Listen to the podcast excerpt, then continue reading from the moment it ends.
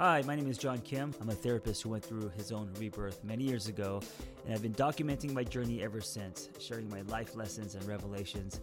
I believe in casual over clinical, with you instead of at you. I come unrehearsed on purpose because self help doesn't have to be so complicated. A lot of times I'll do my podcast on the move. On the move. No, John, your podcast isn't that urgent or sexy. On the go. I do a lot of podcast recording on the go, and uh, a lot of times in the car. And when Vanessa's with me, I take advantage of the letters after her name, her perspective, and so uh, we'll answer questions. On today's episode, uh, we are in the car, and so there's some wind noise in the background. Uh, I do roll up the windows. I apologize. It kind of feels like you're in a little bit of a tunnel, but um, we are using a portable professional microphone, but uh, just being on the freeway, you could hear a little bit of uh, wind noise. So just wanted to apologize for that. Usually, when I'm in the car, I do it when I'm not moving, so the sound, quality is good. Anyway, just letting you know. Thank you for listening.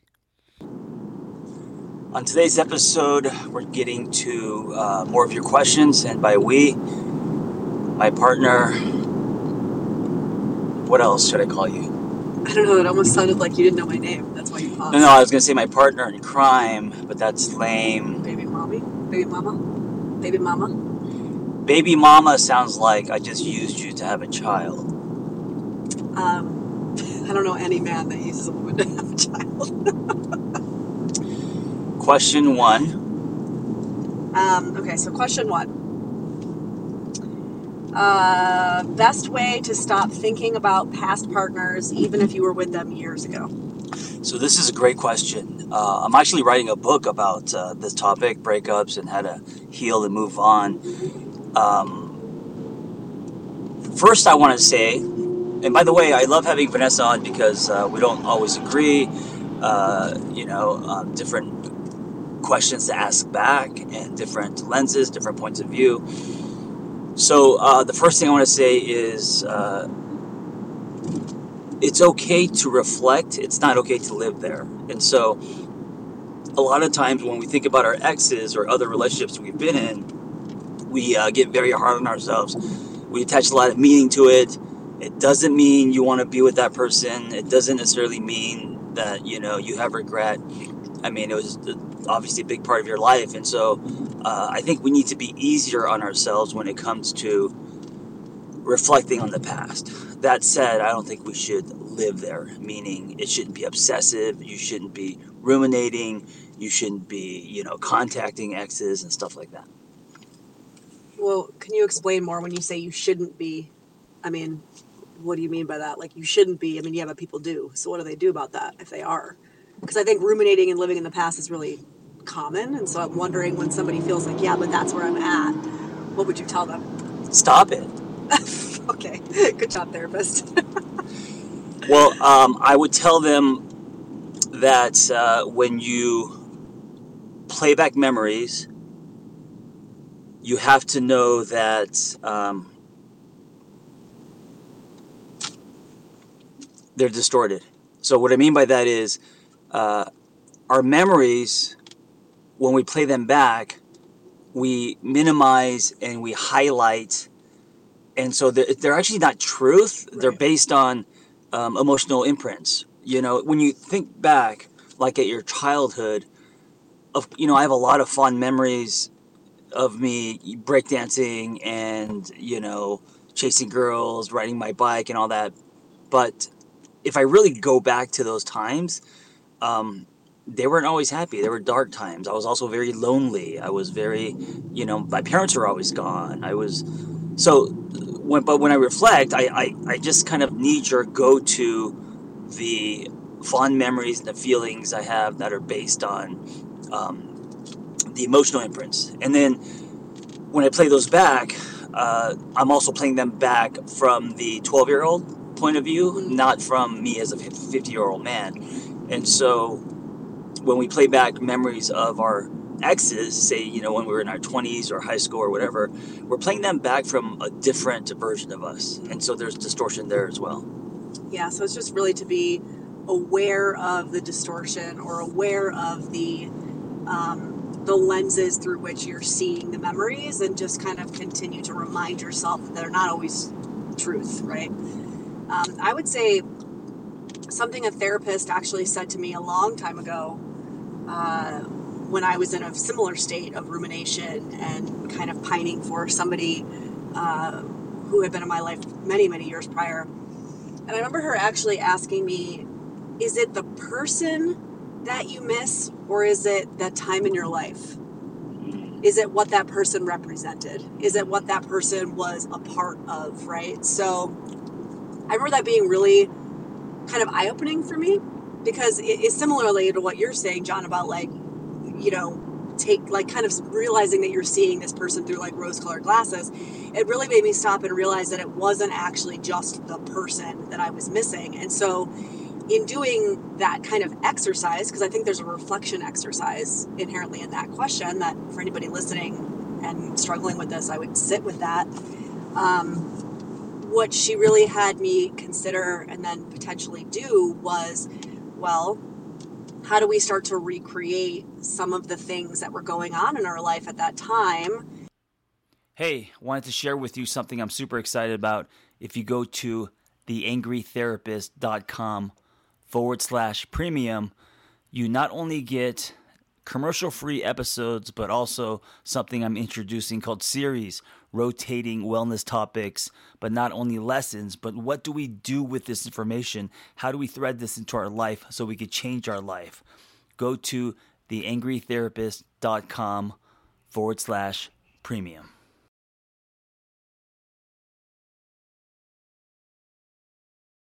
um, if possible, right? So, number one, it was like there was grief in that, and it was grieving the loss of that time in life because you can never go back in time. For me, it was like younger, more carefree. You know, I had a lot of friends. It was like a very specific moment for me. And so she had me compare it to where I was at now and then realize kind of the differences or what was what I felt was missing or lacking and then to kind of focus in. So for example, I had a lot of friends at that time um, and I was just having a lot of fun and then I remember at the moment that I was in her therapy office, I was, you know, miserable in my job. I, I just wasn't really liking where I was at in my life. And so to think about how I could bring more of that sense of freedom and aliveness and friendship back into my life and focus on that versus focus on the person was, was really helpful for me. Here's a great exercise. Um, every time you play back a highlight reel, also play a scene from the documentary.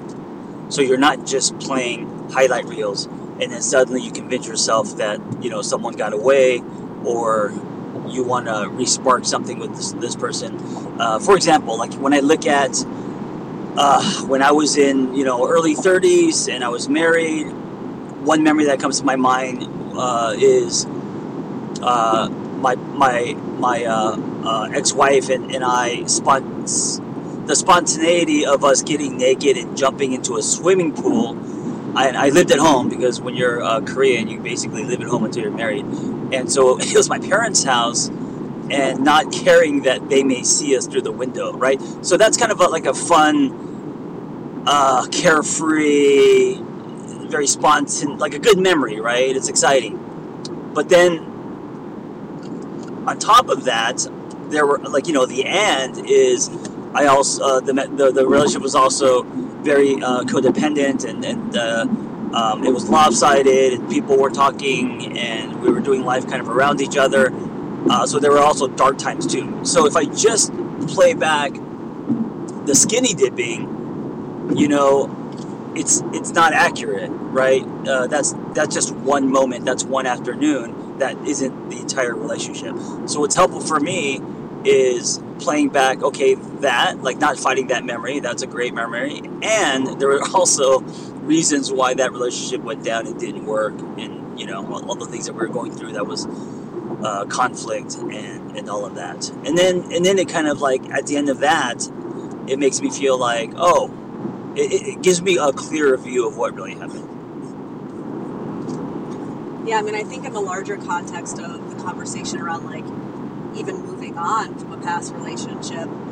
I also think it's a good reframe, and it's been really helpful for me to really change the way I see the endings of relationships. And to use your term, this idea of it's expired, right? And when you think about something as expired, you know, like expired milk, like you're not going to drink expired milk, gross, you know? So when you think about something as in it's just run its course, which really leads to like there's no blame in that, there's no fault in that, like no one's wrong, no one's bad, no one's good. This person was meant to come into your life at the moment they were. What were the takeaways? Like really sitting with the relationship in in its totality and saying, what did I learn about myself? What did I learn about how I am in relationships? Uh, what will I be kind of integrating and using moving forward?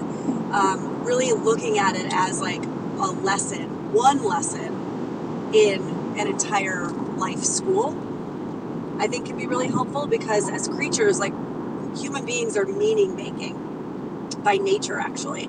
You know, we're language based creatures, we're storytelling based creatures, we're meaning making based creatures. And so for a lot of us, we get stuck in the, the grief and the emotion of things, which it's okay to be there for a while, but the eventual goal is to get to a place where you're able to reflect and make meaning from something. It doesn't matter what the experience was. Um, and when you're able to do that, it can be really powerful and it feels a little bit like a propeller uh, pushing you forward on your journey. Like almost like, okay, now I'm ready for the next lesson in life school.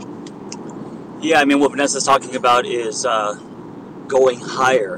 And I think whenever we're in the trenches, whether we're talking about relationships or, you know, anything regret, our own story, uh, if we do go higher and try to seek meaning and connect dots of our story, uh, there's so much letting go in that. There's so much um, trusting, whether it's the universe or aliens, trees, whatever you believe in, whatever is higher for you.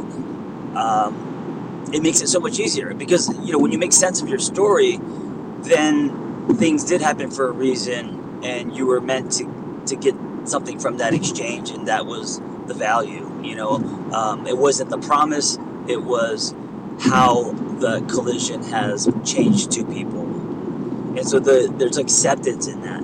Um, if you don't go higher, it's it's really hard to just. There's going to be a lot more eyes in your sentences, and you're going to think, well, you know, it's basically I, I feel like uh, there's, going to be a lot of suffering just in general in your life if you don't see that there are bigger things happening or if you don't see that things were, were, were meant you know there was a reason. Okay question two. Well i think this is good because a lot of the questions actually people submitted were all around this idea of letting go and moving on. So hopefully a lot of what we talked about covered a bunch of those questions. Um, I will say that I, there's a couple of them that also reference uh, this idea of focusing on yourself or on your healing journey or moving on or moving forward while there's children involved. So while also raising kids, right? So how do I do that, right? So somebody says how to make sure I take care of myself while taking care of kids. This is post divorce. Um, you know, any suggestion for focusing on your healing journey while also raising kids post divorce? These are a lot of common common questions we get. Um, so my i guess my gut or my response to the idea of raising children um, while also on this journey is we're all on a journey your children included right um, and a lot of times i talk to parents about the importance of being genuine and authentic and allowing our children to see that version of ourselves which means they get to see the messy parts of us um, especially when we're going through something major like a divorce or anything really. I mean, this could be a death in the family, it could be, you know, a job loss, like anything major. I'm not saying allow your children to hold the stress of or be your support system during a divorce. That is very different than what I'm speaking to because that leads to parentification and codependency. Your children are not your emotional support system. I need to be very very clear about this as somebody who grew up the emotional support system to an adult that has a lot of long lasting implications mentally and emotionally. So if you find yourself maybe leaning on your kids uh, for emotional support, I hope this is kind of a, a wake up call for you that you need to lean on a therapist, friends, uh, family members, other adults, right? Now, in saying that though, what I want to say, going back to like the seeing, letting them see you as a real person, it's okay that our kids see us in our messy state. It's okay that our kids see us, you know, cry or lose our temper or get frustrated or flustered as long as there's an explanation and or a repair on the other side of that. Because what you're teaching your children is two things. One it's okay to be messy and imperfect and human. And two so long as i apologize own my part and explain it after the fact um, again it's okay to be messy and imperfect right? Because there's ways to um, apologize and kind of own that on the other side of it I think you answered my question, but I was going to ask, you know, um, and this is a great topic. What is okay as far as uh, being authentically you and showing the messiness, and then what is irresponsible, Mhm. right? What where is that line? I also grew up in a in a family where um, my dad, uh, being an alcoholic, uh, wore his uh, feelings, emotions on his sleeves. You know, kind of took everyone hostage. It's like when he was happy, everything was great, and he was such a charismatic, happy, jolly person. And then when he was sad, it was you know the world's over. Why why are we even here? Kind of thing. Um, it was very extreme, and you know, as a ten year old, you you you you you feel all of it. You know, you kind of go on the ride with them without choice. Yeah, I mean, I think that the line really has to do with, um, again, am I allowing my child to see me in this while I am explaining to them what's going on? Or, like I said, like let's say in a moment of frustration, you kind of lose your shit or something. Am I apologizing for that and explaining what's going on after the fact versus kind of dumping all over my kid? Right. So, what you're saying to me feels like dumping, like no emotional boundaries, no emotional awareness or containment, right? And so the family, including children, becomes the emotional containment for somebody who doesn't have their own tools to do that themselves. I think the difference between that and somebody who, in a moment of breakdown, in a moment of being human and messy, shows emotion, but then explains to their child, this has nothing to do with you, right? this is you know mommy or daddy's really sad right now. I'm going through a lot but this i've got you. I'm still here. I'm still the grown up you don't need to take care of me. But it is important that you see that mommy has feelings or that daddy has feelings sometimes. I think there's a way that we can explain it to them in a an age appropriate manner um, that doesn't that's not the same thing as emotional dumping right? So for me you know compared to like how your dad was my mom was single and young and broke. And so I was kind of the holder of her stress and the money stress and her emotional stress. Um, but in a way that not only was she uncontained, like your dad was, where it was just like a lot of big emotions kind of all of the time, whether high or low, um, with no explanation, right? And no apologies and no ownership. But it was a lot of just expressing and dumping outward of the stress and what's going on.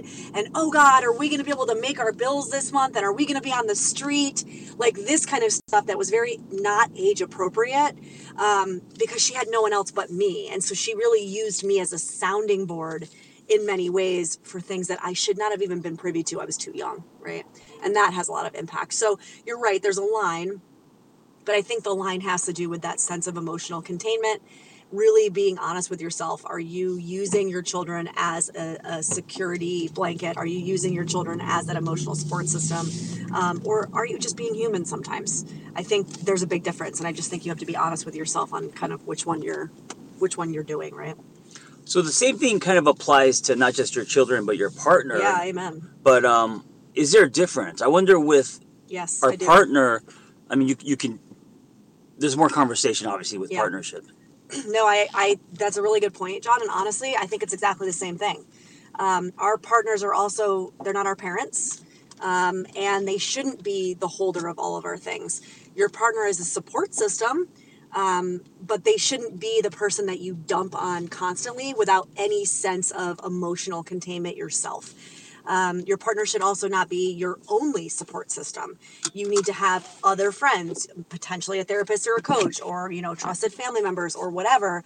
And if you don't have that, and you find that your partner is the only place that you go to to process your emotions, to dump your fears and your stressors, that really needs to be something you consider. Because I will tell you, as somebody who works with couples, never, ever, ever have I seen that work out long term. Because number one, you're parentifying your your partner, which leads to a major loss of erotic charge. Like eventually, it's going to happen where the the partner feels parentified.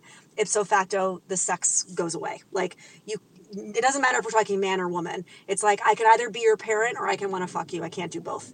Um, it just it's just how it works. The other thing is it really takes ownership away from you from making sure that you are establishing a support network.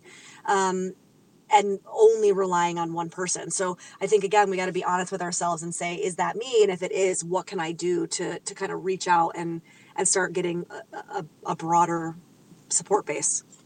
On the other side of that, if you swing the other way, um, there are also people who show no or who share no um, emotional journey with their partners, right? And this is uh, the whole like doing life around your partner. And so I do think, um, and you know, you have to decide what is healthy because for some people it's easier um, to not talk about what they're going through in their life with their partner. I, I think some of it is healthy in that it, it it makes you feel connected. It shows you where your partner is at, where you're at. Uh, it's two people holding hands, going through just going through life, and I think that produces a healthy relationship glue. Um, but I do agree that yes, if you're uh, dumping, if you're dumping on your partner, uh, it changes the the dynamic of the relationship, and of course, um, it's it's not attractive. You know, one of the people that I usually uh, recommend, especially for my male clients, whether in couples or individual, um, Connor Beaton actually talks a lot about this, about how common it is in relationships for men um, to kind of use their female partners as kind of emotional dumping grounds and what that does the dynamics of the relationship. And he speaks a lot to. Um, how to well and listen i mean i'm not blaming men for this this is just how we're raised this is how men are raised right it's it's the disconnection from emotional self. And then when they get into loving relationships they start to explore that but they only do it with one person who's like their female partner. And there's you know, there's all kinds of layers to this. But anyway he's a really good resource if you're if you're curious more about this dynamic in relationships. I love his content. I always kind of tell men to to watch his stuff.